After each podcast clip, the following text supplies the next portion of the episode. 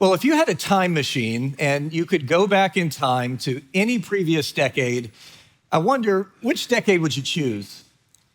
Whether it's the 90s or the 60s or perhaps even the 50s, I'm willing to bet that for most adults here today, there's some period of time from your past that you tend to think of as, let's be honest, it was a little bit of a simpler time, a happier time, and overall, a better time. And although we tend to think of older adults as the ones who love to reminisce and share stories about the good old days, it isn't just the elderly who find themselves yearning for the escape of the past. According to several polls, believe it or not, Generation Z, that is, those who were born between 96 and 2007, are actually the most nostalgic generation.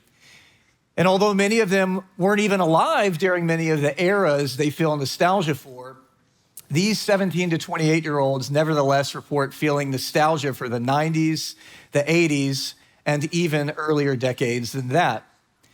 Perhaps you've noticed that many Gen Zers are gravitating towards the fashion, the music, and even the retro video games of yesteryear.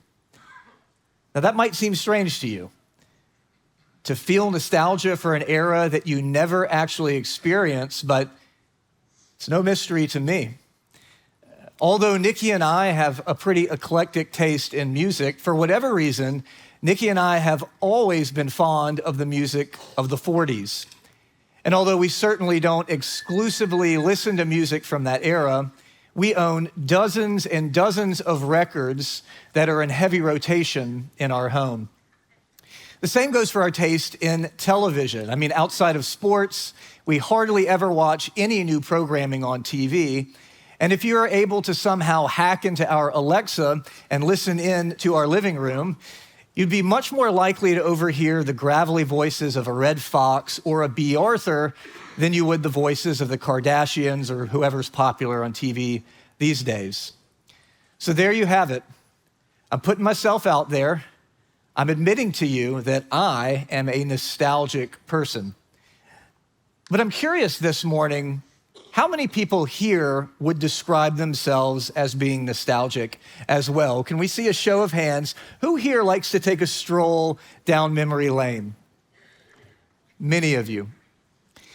Uh, well, whether or not you would consider yourself to be somewhat nostalgic, I want us to take some time this morning to devote to this whole topic, this subject of nostalgia, because as comforting and sweet and warm it can be to stroll down memory lane, as wonderful as it is to reminisce about the good old days, the reality is, I believe there are at least four potential pitfalls that we can fall into if we don't keep our nostalgia in check.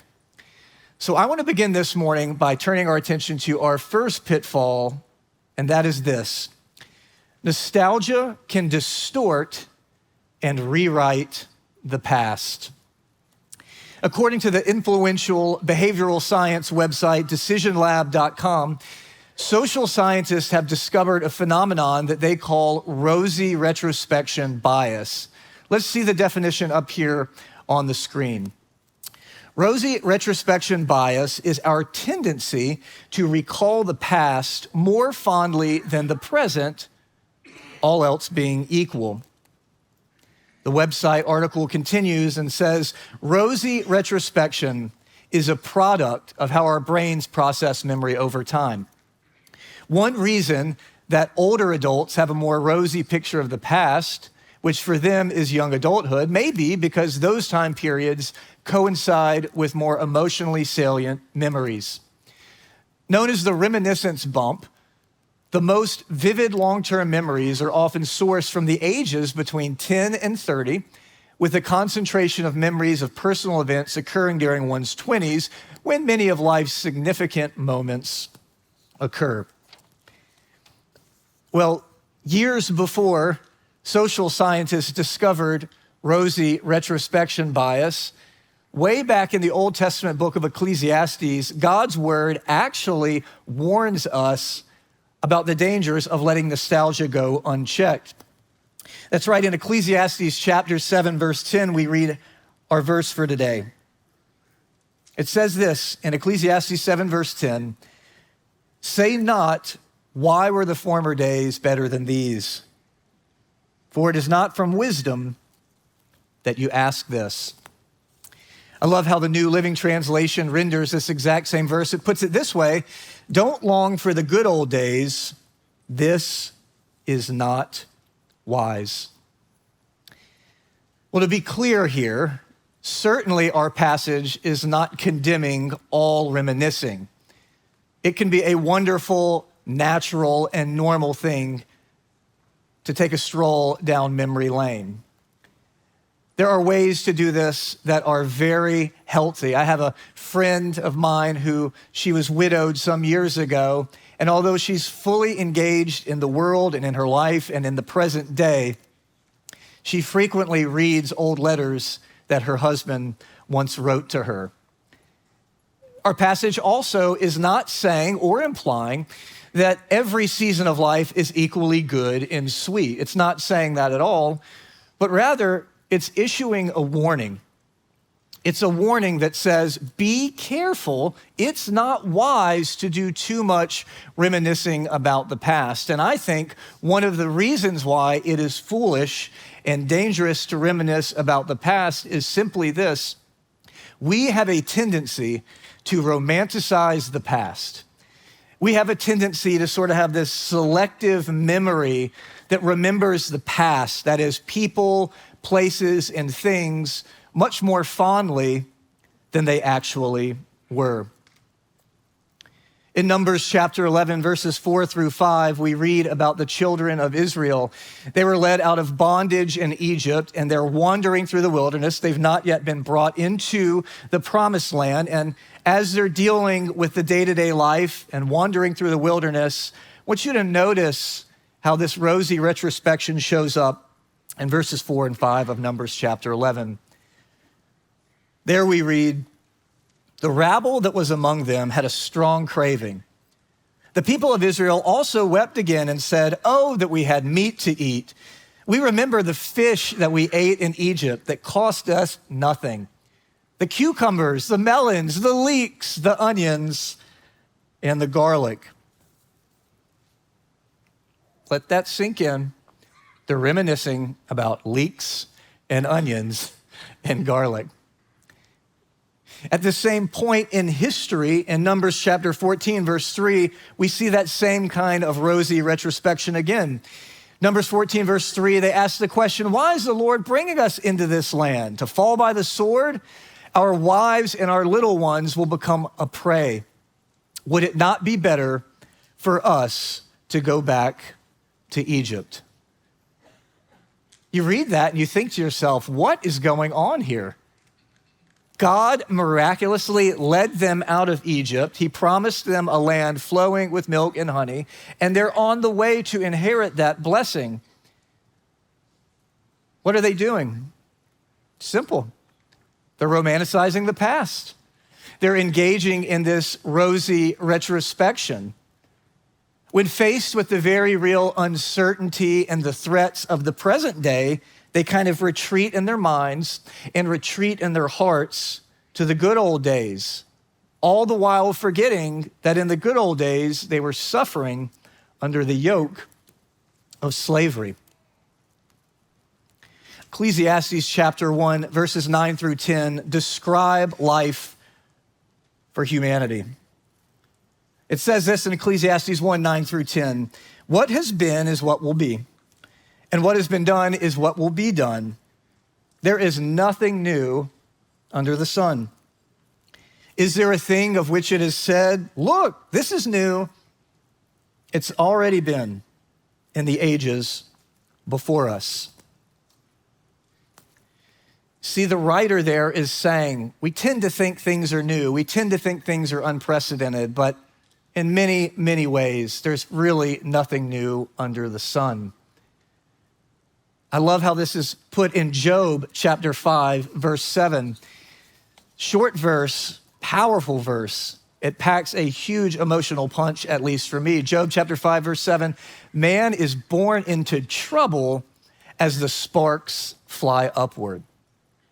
I don't know how many of you love to hang out around a fire pit, or maybe you have a regular old fashioned fireplace in your home, but you just love to hang out and watch that wood get consumed and listen to and smell a good fire. But I love spending time outside at the fire pit. We do it several times throughout the summer, and it's a wonderful thing to do. We usually start it in late afternoon, and we like to see it burn into the evening. And if you've ever spent much time around a fire, you know that there are all these sparks. There's just this constant stream of sparks that go up and up and up. They don't float sideways or float down, they just go up and up and up. And in Job, what's being said here is simply this just as sure as you know that when you light a fire, the sparks go up, you can be sure of this man is born into trouble. Bottom line is this.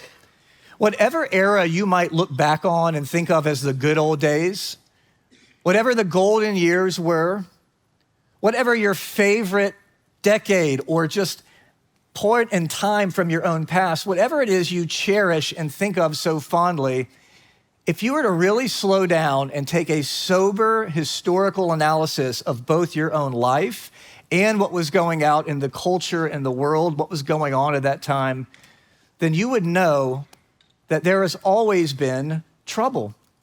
There's always been uncertainty. There have always been threats. And it's important for us to keep that in mind. You know, since the time of Adam, there have been violence and wars and rumors of wars. There have been natural disasters. There have been corrupt governments. There have been threats to the economy. Nothing is new. That was one of the things that to me was so strange going through COVID. The word unprecedented was thrown around all the time. There was nothing unprecedented about it at all, if you know anything of history. And no matter what era you look back on fondly with those rose colored glasses, if you take a sober analysis of what was going on, it wasn't nearly as perfect as we might have remembered. And it's important, I think, for us to remind ourselves of that. Because if we lose sight of the fact that there were challenges and troubles and uncertainty in the past, then I think it's inevitable we'll fall into our second pitfall, and that is this nostalgia can blind us to today's blessings.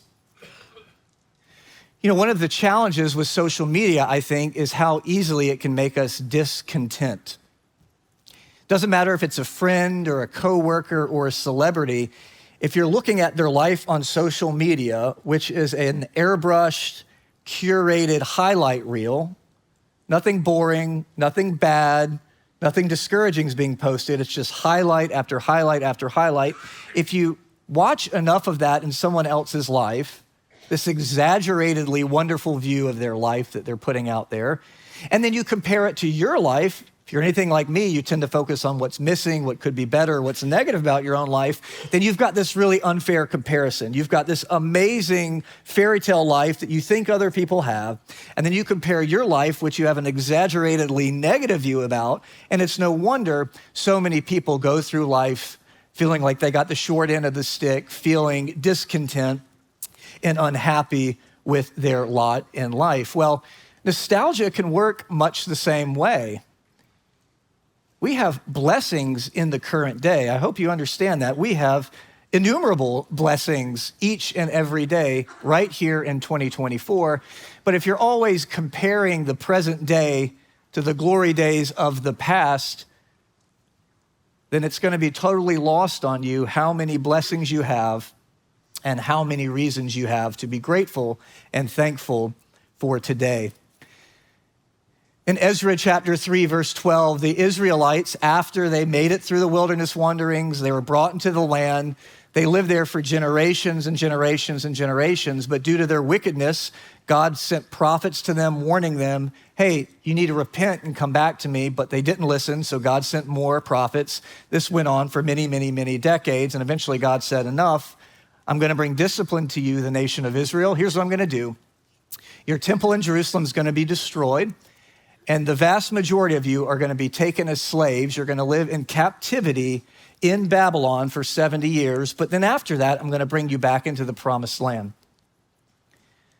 Now, in our verse here in Ezra chapter 3, verse 12, we have this moment in time where after 70 years of captivity, people are beginning to return to the land and they're beginning to establish the foundation of this second temple, this new temple, this new work that God is doing.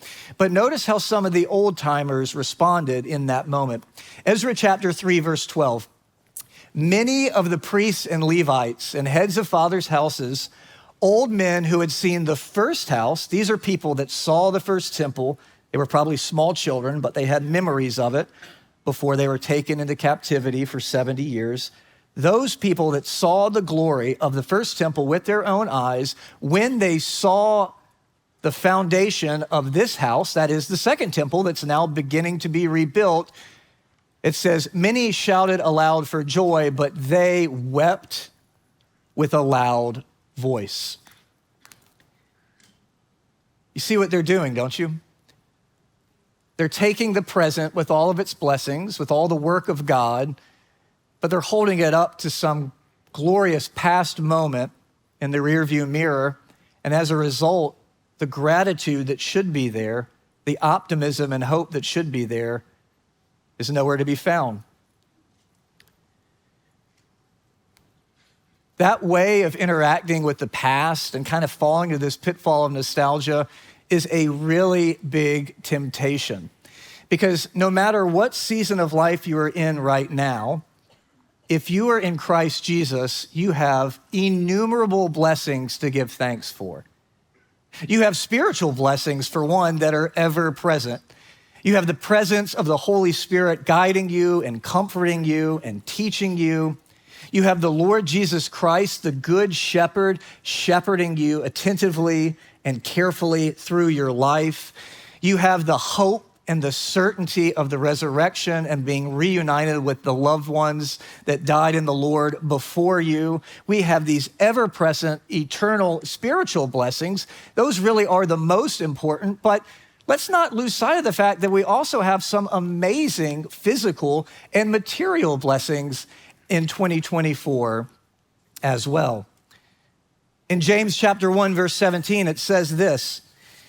It says every good gift, not just some, not just most, not just spiritual gifts, every good gift and every perfect gift is from above, coming down from the Father of lights. So let's take a moment, and I want to ask you to bear with me. And I just want to point out two non spiritual blessings that we have in 2024 that I think we should be thankful for. Number one, GPS. I am so grateful for the gift of GPS. This is surely a good and perfect gift from above. I want to see a show of hands. How many people here remember life before GPS and before MapQuest? How many people here? That's many hands that are up.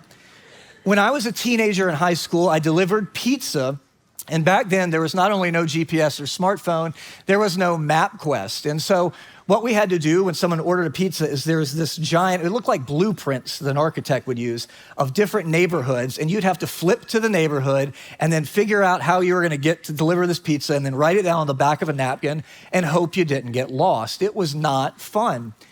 But God, in His grace, over the course of time, eventually gave us the blessing of MapQuest. You guys remember MapQuest? Some of you might still use it. This was a website where you can put in your beginning point and your end destination, and then you could print it out amazingly, directions as to how to get where you wanted to go. The problem with that was if you ran into a detour or any sort of a problem, you were just sort of good luck, you know, hope you can figure this out. Now we have GPS on our phones that, frankly, makes travel much less irritating and much more dependable. I, for one, am grateful for GPS. Here's a second one, and don't stone me YouTube. I am actually grateful for YouTube. For all of its many downsides, there are some incredible blessings about YouTube. When I was younger, I wanted to learn to play the guitar. I was probably 11 or 12. And back then, if you wanted to learn to play the guitar, you had to get lessons for the most part. You either had to know someone that could teach you and was willing to teach you, or you had to pay for lessons. And we weren't really in a position to do that when I was growing up. I remember there was one coupon in the paper for two free guitar lessons. And so I clipped that out, and then my mother drove me, and I got two guitar lessons. That's it. I was left to my own to figure it out. But now, if you want to learn the guitar, if you want to learn how to invest, if you want to learn how to make a good loaf of sourdough, whatever it is you want to do, you can hop on YouTube. You could do home repairs and save all kinds of money. YouTube is a blessing that I am grateful for. Now, why do I say all that? I simply say it to highlight the fact that here, today, in 2024, we have so many blessings that we have received from God, and it is really important that we notice them and that we give thanks for them and that we recognize God's grace and blessing in our lives. Because my fear is if all we do is look back on the past and reminisce about the good old days, if we refuse to open our eyes to the innumerable blessings that you and I have right now in 2024, well, if we just walk through life operating under that mode, it's only a matter of time before we're going to get to our third pitfall we're going to fall into, and that is this nostalgia can turn us into crotchety, fault finding grumblers. Now, before I go further with this point, I do want to acknowledge something lest I be misunderstood. There are many people right here, right now, in this service who are going through real suffering. You're going through fresh loss. You're going through a real trial. You've lost a spouse recently. You've got a horrible diagnosis recently. You've lost your job. You've become estranged from your child. Whatever it might be, there are people here that are dealing with real, fresh, new trials and who are actually suffering. And if that's you, I want to let you know God not only allows us to bring our complaints to Him, He invites us to bring our complaints to Him. Psalm 142, verses 1 through 2 say this With my voice, I cry out to the Lord. With my voice, I plead for mercy to the Lord. I pour out my complaint before him. I tell my trouble before him. But there's a big difference between the lament of Job and the belly aching of Jonah. You see, when we're dealing with actual trials and actual suffering, it is normal and healthy for us to unburden ourselves, to complain, and to lament to God through prayer. But that is very different than wringing your hands through life saying, Ain't it awful? Things ain't what they used to be. There's no hope for the future. You see, when we appoint ourselves the president of the Ain't It Awful Club, we're not just finding fault with our own lives. I know we think we are. We think we're complaining about that person or that circumstance, or maybe we think we've got some righteous indignation about what's going on out there in the world. But the reality is, folks, if we're going through life grumbling and we're not in one of those actual suffering trials, if we're just going through life day in and day out grumbling, we're probably not grumbling about our circumstances, we're probably grumbling against God. Numbers chapter 6, verses 3, 6, and 7 uh, put it this way The Israelites, again, wandering in the wilderness. If only the Lord had killed us back in Egypt, they moaned. There we sat around pots with meat and ate all the bread we wanted. But now speaking to Moses and to Aaron. But now you, Moses, you, Aaron, have brought us into the wilderness to starve us all to death. So Moses and Aaron said to all the people of Israel, By evening you'll realize it was the Lord who brought you out of the land of Egypt. In the morning you will see the glory of the Lord because he has heard your complaints. Catch this now, which are against him, not against us. You see, when we fail to take note of and give thanks for all of today's blessings, the good things of today, the good things of this era, if we just go through life blind to all the blessings of today, of the present, then this rot is going to set into our heart. We're going to go through life thinking we've got a bum deal. God has somehow done us wrong. And if that rot sets into your heart, it's only a matter of time before it metastasizes to your mouth and you begin to commit the wicked, wicked sin of grumbling. Now, I realize we don't think grumbling is a wicked sin. We don't think it's that big of a deal. There's much bigger sins in our mind. But what's God's opinion on this? Jude, beginning in verse 15, says this talks about the coming judgment of God on the ungodly. And the term ungodly is used four times here. He's going to execute judgment on all and convict all the ungodly, that's one, of all their deeds of ungodliness, that's two that they have committed in such an ungodly, that's three, way, and of all the harsh things that ungodly, that's four, sinners have spoken against him. Well, what kind of things do these ungodly people do? Let's look at verse 16, the very next verse.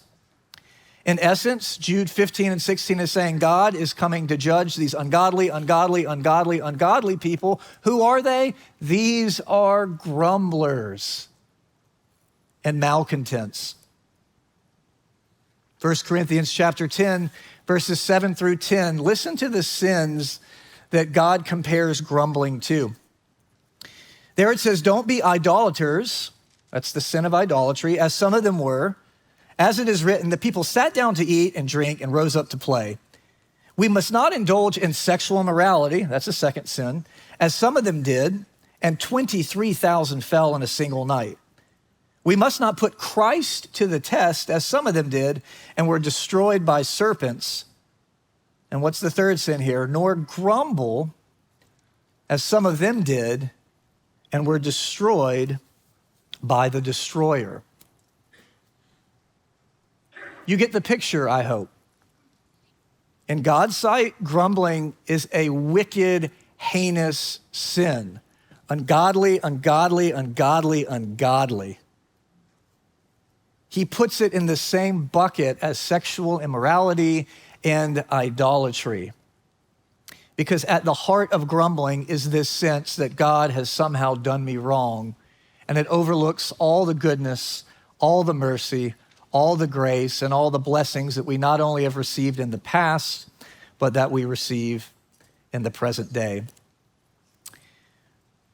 Fourth and final pitfall of nostalgia I want to share with you is this nostalgia can fill us with fear about the future. You see, if you spend too much time replaying the glory days in your mind, and you're blind to all the blessings, all the good, all the advantages of today, then you'll start to view the world as being in this fixed state of decline. You'll start to see human history and the world as something that is just declining and decaying and going from bad to worse. Question for you Did you know that Rosy Retrospection has a close cousin? Rosy Retrospection has a partner in crime, a co conspirator. And that co conspirator is the prophet of doom. The prophet of doom would have you believe that back in the good old days, all was right with the world. God's benevolent hand was guiding history and our nation and culture and the world, but somehow along the way, something's changed. And God has either given up on us and abandoned us, or he's fallen asleep at the wheel, or maybe he's just retired and moved down to Florida. The Puritan reformer Thomas Brooks once said this. I love this quote Despair is Satan's masterpiece. It carries men headlong to hell as the devils did the herd of swine into the deep. And that's exactly what Satan wants to do in our hearts and in our minds. He wants us to be given over to despair. He wants us to forfeit the joy that Christ gives us, the joy that Christ says is his joy that He has given us. He wants us to be stripped of our joy, He wants us to be stripped of our hope, and to be just filled with fear and despair.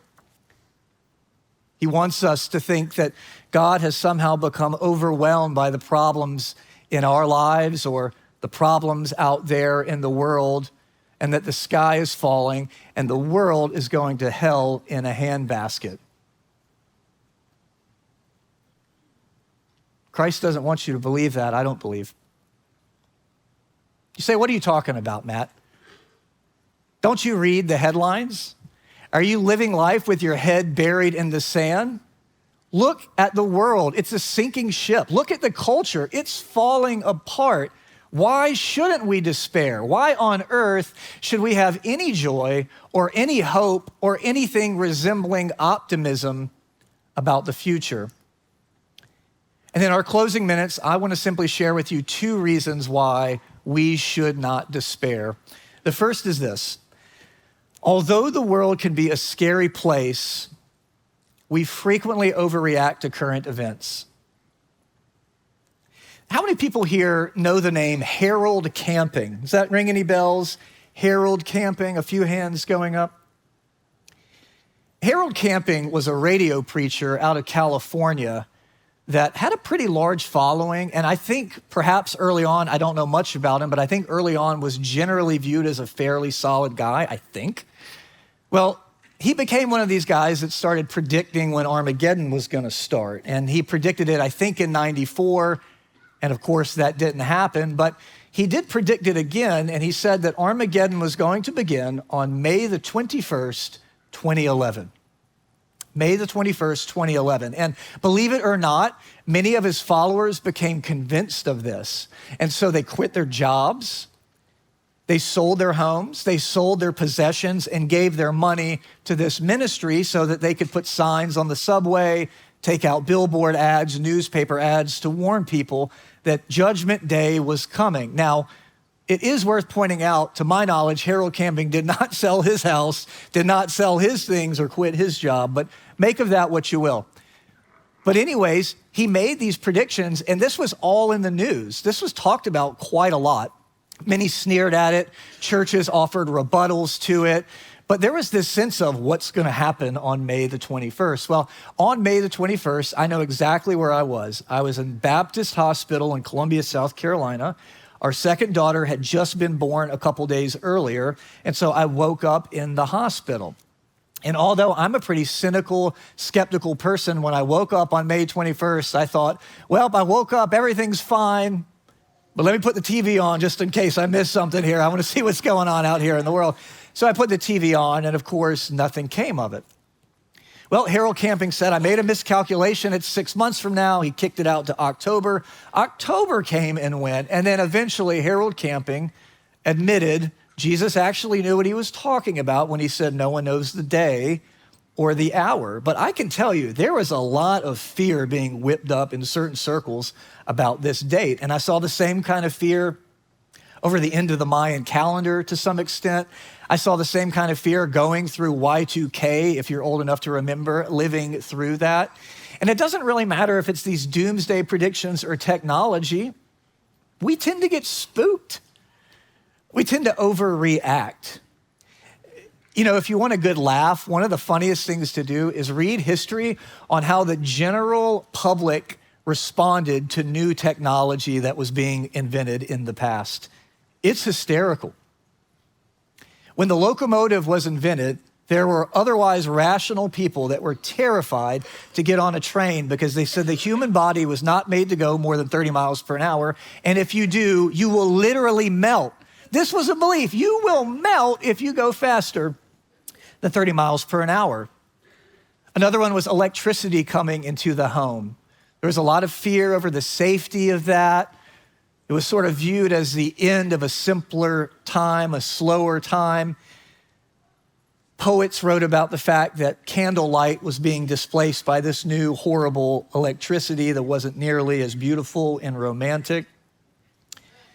Elevators terrified people when they were invented, which makes sense. You know, imagine the first elevator you're ever introduced to. Hey, get in this box. We're going to close the door and you're going to go up 30 flights. People were horrified at elevators. Telephones, when the telephone was invented, there was fear that not only might you get electrocuted from the phone, but that demons might somehow call you on the phone.